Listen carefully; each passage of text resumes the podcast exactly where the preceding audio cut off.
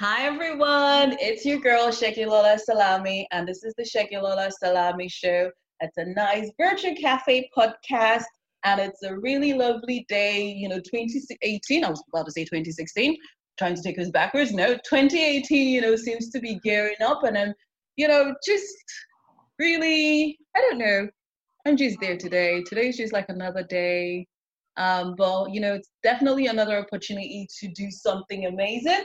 So, anyways, um, I hope to do something. Actually, no, saying that, I just remember why I'm excited. We've got a 60th birthday party we're going to this evening. So once we finish in the virtual cafe, we're going to be getting ready to go and do some boogie, boogie, boogie, boogie because it's a surprise birthday for an auntie. Um, but yes, anywho's, I'm not going to bore you with that. Um, who have I got here with me today? Well, for your listeners, Saviola, uh, my name is Mariuccia Milla, and I am an author of a book called Meet Me in Milano. And it starts out with a little bit of my own history. When I was about 25 years old, I lived in New York City, and I dropped everything and decided I wanted to move to Italy to learn about the world of design. And so that's what I did. I, I got a one way ticket and I went off to seek my fortune. Now, my book starts with the same kind of kernel, but then it evolves into a complete fiction. But uh, it's all about an expat living in the beautiful country of Italy.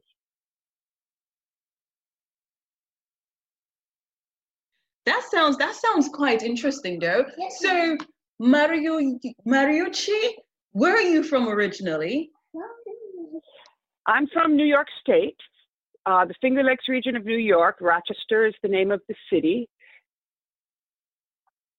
Okay, but then your name and, sounds Italian as well. Yes, well, um, I am an Italian American. And so my grandparents immigrated from Italy uh, right around the time of the First World War. Uh, there was a big earthquake that ripped through Italy, and uh, it's our understanding that as a result of that, they came over to the United States. Uh, my mother, on the other hand, was a daughter of the American Revolution, so her family goes back a long way in the United States, uh, originally from the British Isles. So um, I'm a half Celt, half Italian American expat to Italy. No, that that sounds um, amazing. So, you know, how old were you when you decided to go back to Italy? Well, I'd finished college and I went to New York, and my my big idea was to get a job in in an architectural firm in New York City, and I did that. But my real dream was to go to Italy because of beautiful, beautiful design that comes out of Italy. I wanted to go there, experience it, and learn from the masters. So it was a little kind of a mecca for me. Now, you're from Nigeria, right, originally? I am indeed. Wow. So you've had a similar kind of adventure, but you left when you were very young, right? I did, yes. I did, and the time has just gone so quickly. Yes, and you live in London now. Um, um, my partner Bob lived in London for a long time, so we have two favorite places. We have okay. Italy and, and London. So um, we're hoping to spend more time in both places in the future. Oh, you should. London is an amazing place. It's like for me, I can't imagine why anyone would not want to live in London. Um, but yes, no, definitely I should. Well, I don't want to get off the track too much, but I want to tell you that when the last time I was in London, it was a couple of years ago, I was amazed at the diversity of the population and the cuisine, how much it's advanced because of the contribution of all the diverse ethnic groups. And I just thought it was, it felt like being in the center of the universe. Really is wonderful. Have you been to New York? I haven't. I've only ever been to America once in my life. Um, and sadly, I wasn't too impressed. I went to Florida, well, I went to Palm Beach, and because when I was younger, oh. there used to be this thing, what was it called? It was on MTV, an MTV base, Cribs. And I used to see like all these really pretty houses, and I thought, oh wow. And so for some reason, I assumed that all the houses in America would look, you know, exactly, you know, the same, that they would have fantastic architecture, you know, because again, when I'm from, when you're in London or you're from London and you go about and you know you see houses that are the most breathtaking buildings ever, right? Like literally, that's why I don't even drive in London because I love just strolling about and just admiring the beautiful houses that we have here. So, you know, and then I heard so much about Florida and I'm like, yeah, man, I'm in the place. And then I come and I see houses and I was sorely disappointed. Yeah, and you know, this is part of the reason why I wanted to go to Italy in the first place because I was a student of design and I studied architectural history and I thought, my God, there is such a tradition of beauty in Italy. The buildings, the cities, the the um, art, the furniture. What is it about that place? There must be something in in the genes of the Italian people. And then I went over there, and I'd always wanted to go to Europe. I was always dreaming about, you know, being in one of these European novels that took place in in the 19th century, where they go on the grand tour and so on anyway, when I got to Italy, I really made a lot of discoveries. And I understood that when a culture is surrounded and embraces the beauty uh, of the environment, that it's only natural for people who grow there and thrive there to create more beauty.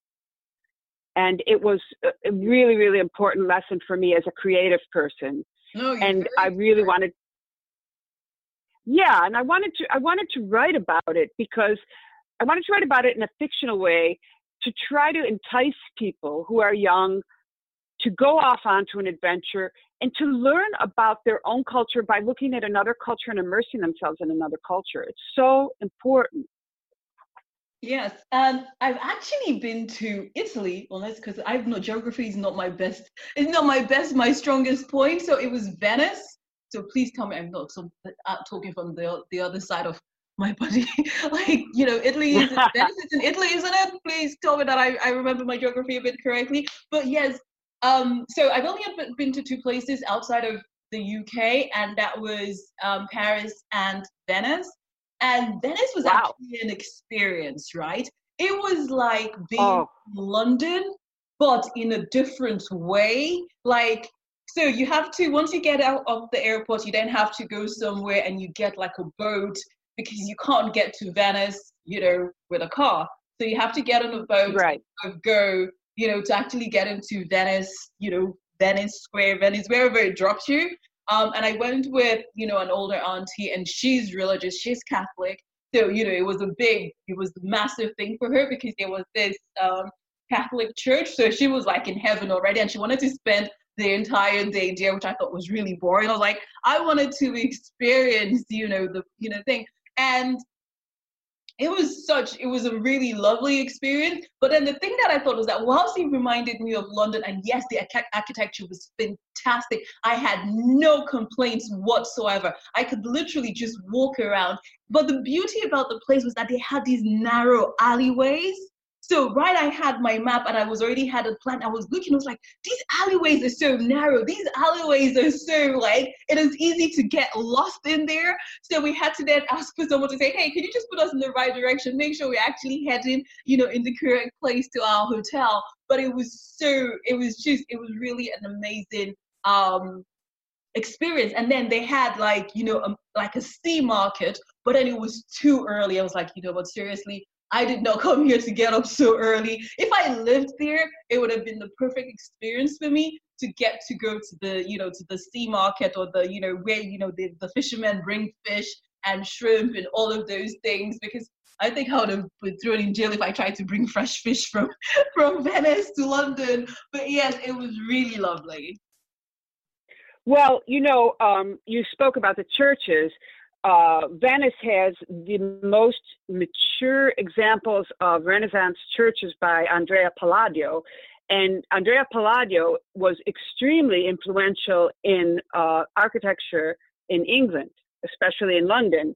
So all of the classical architecture that you see with the columns and the arches in London are all derived from the style of the architect who designed those beautiful uh, late 1500s churches uh, in Venice. Now, oh, Venice is a very interesting.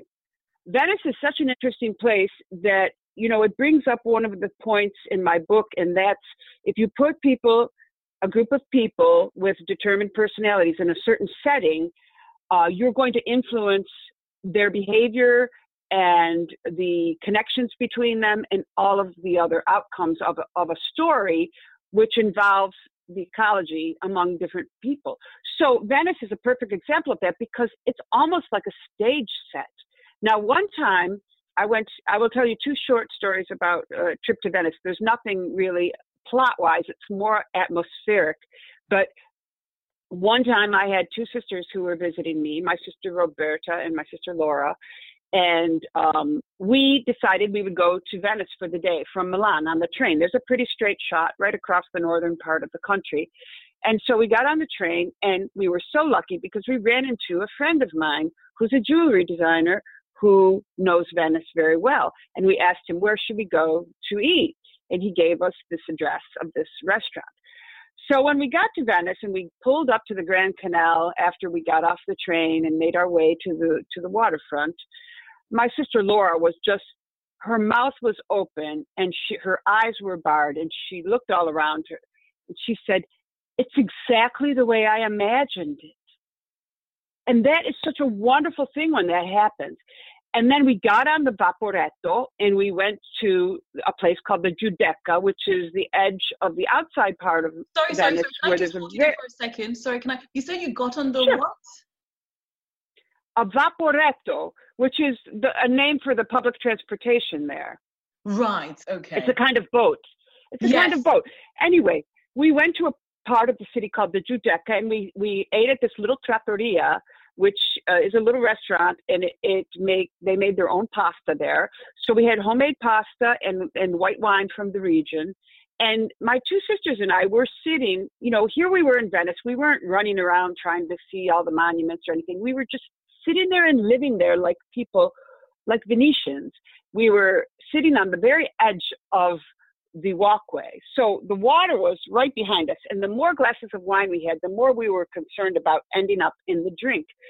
But it was just such a wonderful memory because the sun the sun was shining and our chairs were wobbly and the, the water was there and across the way we could see the lido with the beautiful church of san giorgio maggiore which you probably remember from st mark's square that's the church you see across the water and it was just lovely Yes, yes. So yes, that's one. Square. Yes, that was where we were. We were not too far from there. Yes. And another time I went with a group of friends from Milan and we stayed in the flat of one of my friend's father. Um, and it was really fun because it was November, so there were no tourists and it was really foggy and spooky. And you know how you walk on those little tiny passageways and then it opens up into um, a campo, they're called. They're piazzas or plazas yeah, or yeah. squares.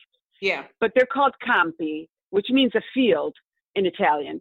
Okay. Anyway, um, we were walking around at 10, 11, 12 o'clock at night, and it was just almost drizzling. Nobody was out, and all we could hear were our footsteps.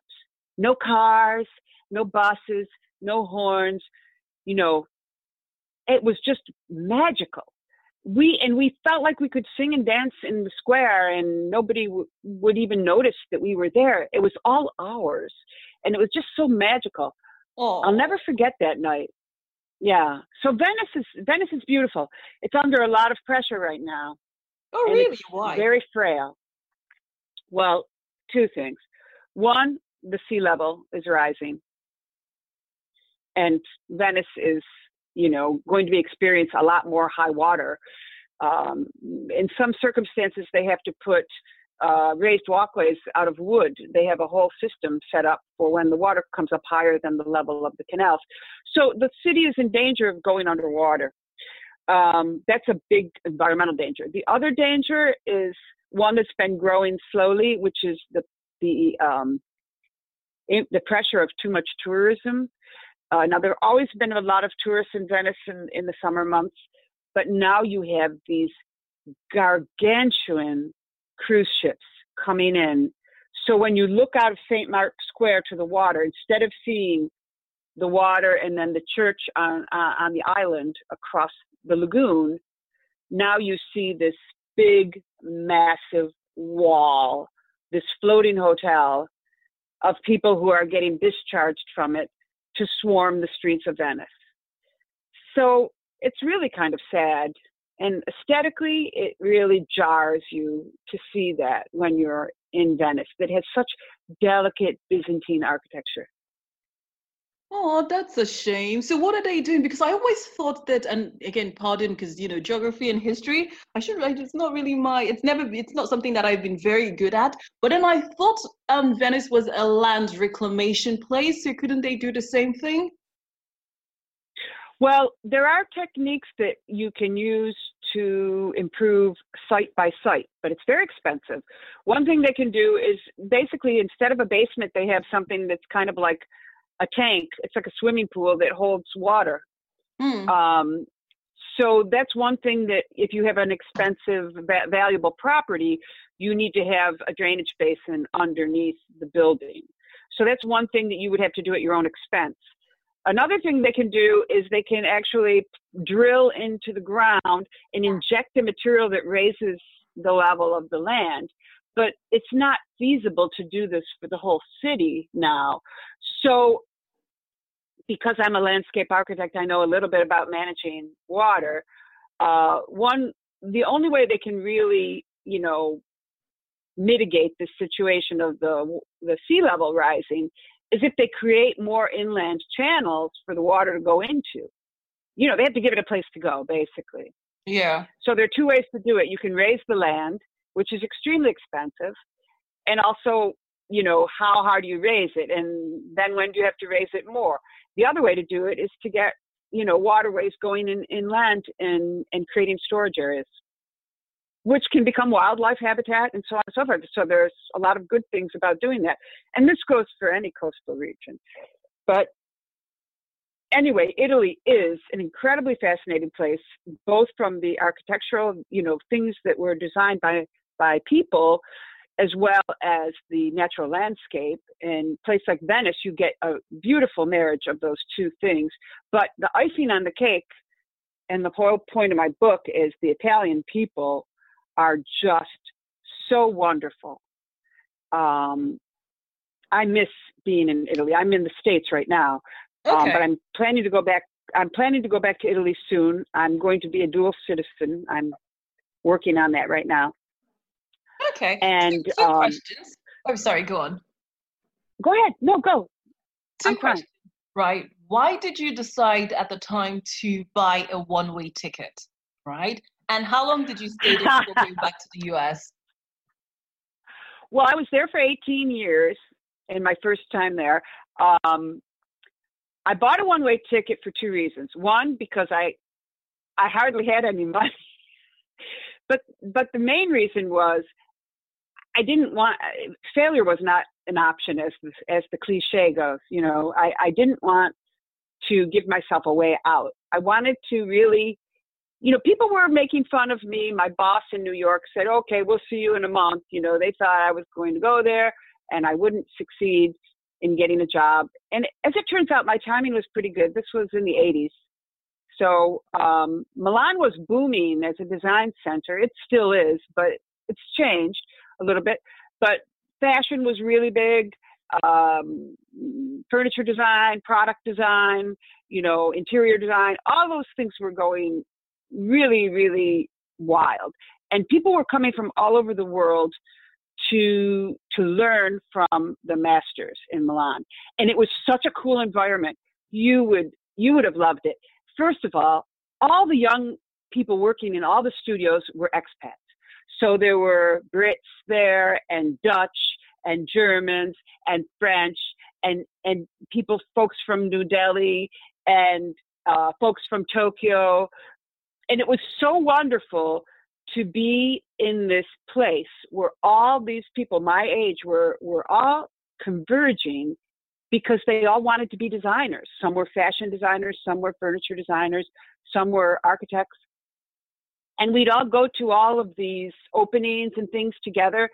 And maybe we didn't hang out together, but we always saw each other at these events. And every time you went to a studio, there'd be some young person working there. obviously there was a big advantage for the Italian companies to hire foreigners because they weren't as responsible in terms of payroll taxes and things like that to the government. With the foreign workers, you could just pay them as consultants and it was a lot cheaper to hire us. We didn't know that. We thought, oh my God, we'll never get a job there. We have to compete with the Italians. But actually, we were the so-called, you know, immigrant class who were coming in and occupying um, some of the lower level positions in in the creative studios. Okay, okay, that sounds that sounds interesting. So, what five things did you learn from the first time you bought your one-way ticket? What what things did I learn from it? Um, yeah, so if someone else would think it, they've listened to this and they thought, wow, you know what, you had a very, you know, amazing time. Um, you know, what five things did you learn that anyone who wants to just think to themselves, you know what, I've got a passion for this, I want to go on an adventure, I want to go somewhere new, learn something new. Um, what five things would you tell them that you've learned that you think you wish you had known before you set out? Well, um, the first thing is don't learn too much because you won't go. If you find, I know it sounds crazy, but if you if you investigate too much what the obstacles are going to be, you're going to be overwhelmed by them. In reality, when you go someplace and you take a chance, you won't be disappointed as long as you take one problem at a time. So that's the first thing I learned. Don't be over prepared. So flexibility is key.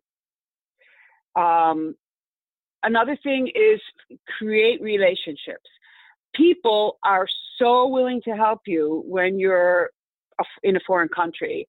Um, and you, it's amazing how when you're walking down the street and you're in difficulty and, and you see a kind face and you ask for some advice, you don't, you never know what's going to happen. That's the whole adventure part of it. So I think that forging relationships is the second thing. And again, you have to be uh, flexible uh, about uh, what kind of situations you encounter.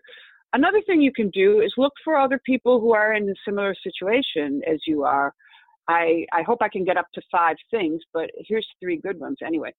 Um, if you can find other people who are uh, foreigners who are traveling, for example, if you're a Brit and you go to a place where there are other Brits, they can give you some advice and they'll also speak your language about you know what you're they're they're going to anticipate what's going to be difficult for you now when i went to italy i was lucky because my sister was there and she was able to introduce me to a few people who were from england or some italians or americans who were married to italians and so these people are key to connecting you they're they're like in a family that's a mixed family and and, and so they can really help you out a lot um, so I stayed away from hanging out with other people who spoke my language.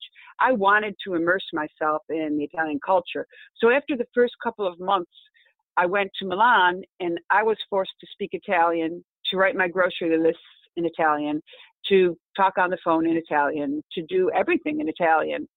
And that was really important. So totally immerse yourself. And then the last thing to get to number five I would say don't overdo it. And by that I mean you don't need to walk into every church and look at every painting and and sometimes you miss the whole point of being in a foreign country if you try to do too many sightseeing adventures. I think the most important thing is to go sit down someplace at a cafe and sit there for a couple of hours and let the world happen around you and look at the ordinary life this is the richest part of the culture.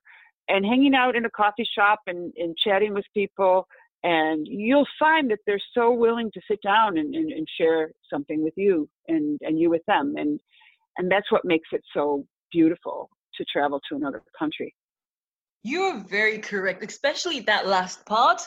Um, because the other day, I think I read a comment, I think it was on my phone, it gives me notifications of news and someone you know had posted that they were feeling a bit frustrated because they had relocated from london and they had gone to a new town for work and they were considering moving back to london because they didn't know anybody and they were struggling to make friends so i'm guessing if the person actually did that you know just went into a coffee shop And, you know, here we've got lots of coffee shops all over the place. And, you know, even if you just go and stay, you know, and strike a conversation with the salesperson there or, you know, the, the attendant, you know, and just sort of become a regular, you know, then voila, you know, you've immersed yourself, you've met someone new, and, you know, things just sort of flow, you know, flow that way. Yes. And, you know, um, these little places have people, for example, the guy behind the bar. Um, yeah. You, you, you, you, they get to know you, that you tell them a little bit about yourself. Then the next time someone walks in that they think you might want to meet, they're going to introduce you to them because they love to connect people. Exactly. So the more Yes, so you go to the you go to the to the deli and you buy your prosciutto, you buy your cheese, and you chat it up a little bit because you've got to have a conversation with everyone that you have a transaction with. So you're doing all these daily transactions, but it's becoming more and more social. And this is something that we lack here in the United States. Um, you can find it in some of the larger cities where there are real neighborhoods and the neighborhoods have shops. But if you go to some place like your experience was West Palm Beach, you're not going to find that kind of urban culture in the United States in Florida unless you go to some place like Miami. But if you're in New York City, for example, if you're in Brooklyn, you're going to find that kind of culture where you can make friends with people who are working in shops. And if you don't know what to do and you're lonely in a foreign country, go to a shop and buy something talk to the people who are selling them to you. People who trade, and you come from a country where there's a strong tradition of trading. Um, the women do the trading, right, in the market, if I'm not mistaken. What you mean in Nigeria? Yes. Um, yeah, mostly, but men do men do trading. There, there are things that you would see, you know, mostly guys do, and then there are things you will see, you know, sort of mostly w- women do. But then, you know, the lines are sort of blurred. Like, you know, there isn't anything quote unquote a guy would do that you wouldn't see a woman do but yes i, I get what you mean yeah yeah so anyway um, and of course they have those big markets in italy every city has a day and i used to live in one spot uh, for a period of time i lived outside of milan about an hour west near lago maggiore which is one of the most beautiful lakes in the uh, pre-alpine region below switzerland uh, i lived there for a few years and there were many little towns around me. So on Monday, there was a market in a town called Oleggio. And on Tuesday, it was in a town called Arona. And then on Wednesday, it was in Sesto Calende. So every day, we would pack up our small children and and the strollers and we would go and spend the morning at the market so we'd start out with a nice cappuccino, and then we'd walk around and we'd talk to the cheese, the people who owned the cheese shop, and then we would talk to the people at the bakery. And little by little, we made friends with all of these people. And the next day, we would go to the market wherever that was, and we would do our grocery shopping there. It was wonderful. Every day, we would be buying something fresh to eat that day, and and then we made our first friends that way. And we would have a party, and they would all bring their cheeses and their and their um, little delicacies to our house for our parties. And you know, people would bring wine, and and someone would bring the music, and this is how we made our built our community. And it's really important when you're in a foreign country to get into a community. And um, Italy is such a wonderful place to do that. I mean, every hard, every big city, it's hard at the beginning to make friends, but you have to you have to go out and connect. Definitely, definitely, definitely. I do agree with you. So tell us again, what is the name of your book? My book is called Meet Me in Milano, and it has that name for a reason. Um, the protagonist in this book is a woman who, like me, was in New York and decided to go to Milan to work as a designer. That's the only similarity with my life that the book has. But she has a boyfriend that she they've had a a, a breach of trust. So hmm. uh, they're they're in New York together, but they split up, and she goes to Milan. Um, now he had been trying to arrange to go with her, but they split up, and he decided to go anyway. So now they're both in Milan, but she doesn't know that he's there.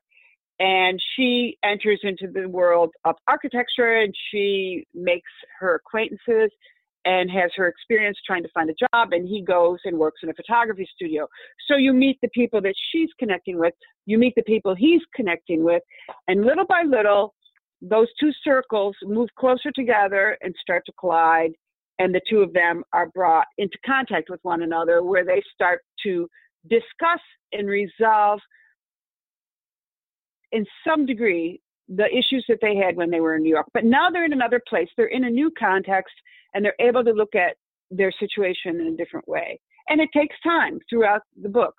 But while this is happening, other people are emerging in the story people who are Italian men, uh, Italian women, of different age groups. So there are people in the story who are 25, and there are people in the story who are 55, and they're all undergoing these relationship issues, and they're working them out. And then from Milan, the book takes you to Rome twice.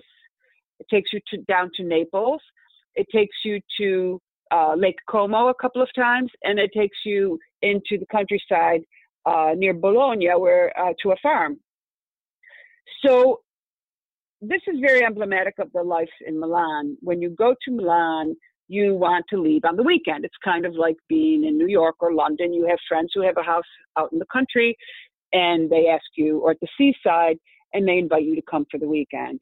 And this is one of the most exciting things about living in a big city in Europe is getting these invitations where five or six people who know each other end up in this setting somewhere else and then all the magic happens. There's a weekend together and you have these little adventures together. And I just found that to be one of the most enjoyable things to me about being in Italy was going to different places with different groups of people and kind of just seeing the chemistry evolve well, that sounds truly amazing. But it's been a pleasure having you on the show. And I hope when the, you know, one of the listeners at least would find it inspiring and it might motivate or inspire them to want to go on an adventure and just get a one way ticket and just try something new. I mean, you only live once, right? You know, so why not? That's right. Um, anyways, yes. It- Sorry, go on. No, I just wanted to say if you do have listeners who have had some fun experiences as expats, and I'd love to hear from them. I'd love to have them get in touch with me. And sorry about that, a little technical glitch. Anyway, I just wanted to reach out to your listeners and say I hope you uh, will enjoy my book if you read it, Meet Me in Milano by Mariuccia Milla. But I'd mostly like to hear from you about your own adventures as you travel the world. And it was so great talking to you, Segilola, and I love what you're doing, and I wish you the best. Well, thank you so much for coming over. Um, you know, it was an absolute pleasure having you on the show, and I really enjoyed listening to you instead of just reminiscing on my little time um, in Venice. And it's a shame to hear about, you know, what Venice is facing um, at the moment. Um, and who knows, you know, maybe one day soon I might, you know, have a return um, trip. And actually, I can say that Venice was the first place that I tasted my first lobster. It was actually quite, no, seriously, it was quite disappointing though, because lobster just tasted like crab. Like it was just a really big crab or really big king prawn. Like it was just, like, I, I don't know, for some reason I kind of thought the taste would be something different, but it was just like a big crab. well, that's that's they're in the similar. They're similar types of animals in in the end, you know. Yeah. Yeah, but there's so much good, so much good food in Italy. So much wonderful food and so many beautiful places. And um, can I tell you before we go? Can I tell you my favorite area of Italy? Go on, Dad. It's Liguria, which is the Italian Riviera it's the most beautiful, beautiful part for me. Uh, combination of the food, the landscape, the sea, and the people, and you'll meet lots of people from all over there. Fabulous, fabulous. And how can people connect with you if they want to do so? Well, I'll, my handle on Instagram and Facebook is at M A R I U M I L L A at okay. Mariu Milla. And that's on Facebook and Instagram. But if you have trouble with that, just Google me and you'll find me, Mariuccia Milla. And um, if you look up Meet Me in Milano, you can see how to spell my name and everything will be wonderful with the world. Yes, yes. Well, everyone, thank you so much for. Oh, I almost forgot. Right, little human, are you going to say bye, everyone? Bye, everyone. See you later. see you later. Okay, thanks for stopping by. Thank you for stopping by. Fabulous. Well, it's been an. She's precious. well, until next time, everyone, it's me, the Segilola uh, Salami, and it is the Segilola Salami Show. And if you wanted to do me a massive, massive favor, I would really appreciate it if you left a review on iTunes, Stitcher, TuneIn, and anywhere else you um, listen to the show, just so that other people can know what you think about the show. And who knows, maybe I might get new listeners to come and enjoy as well. But that would be then, great. Yes, thank you. Until then, bye now.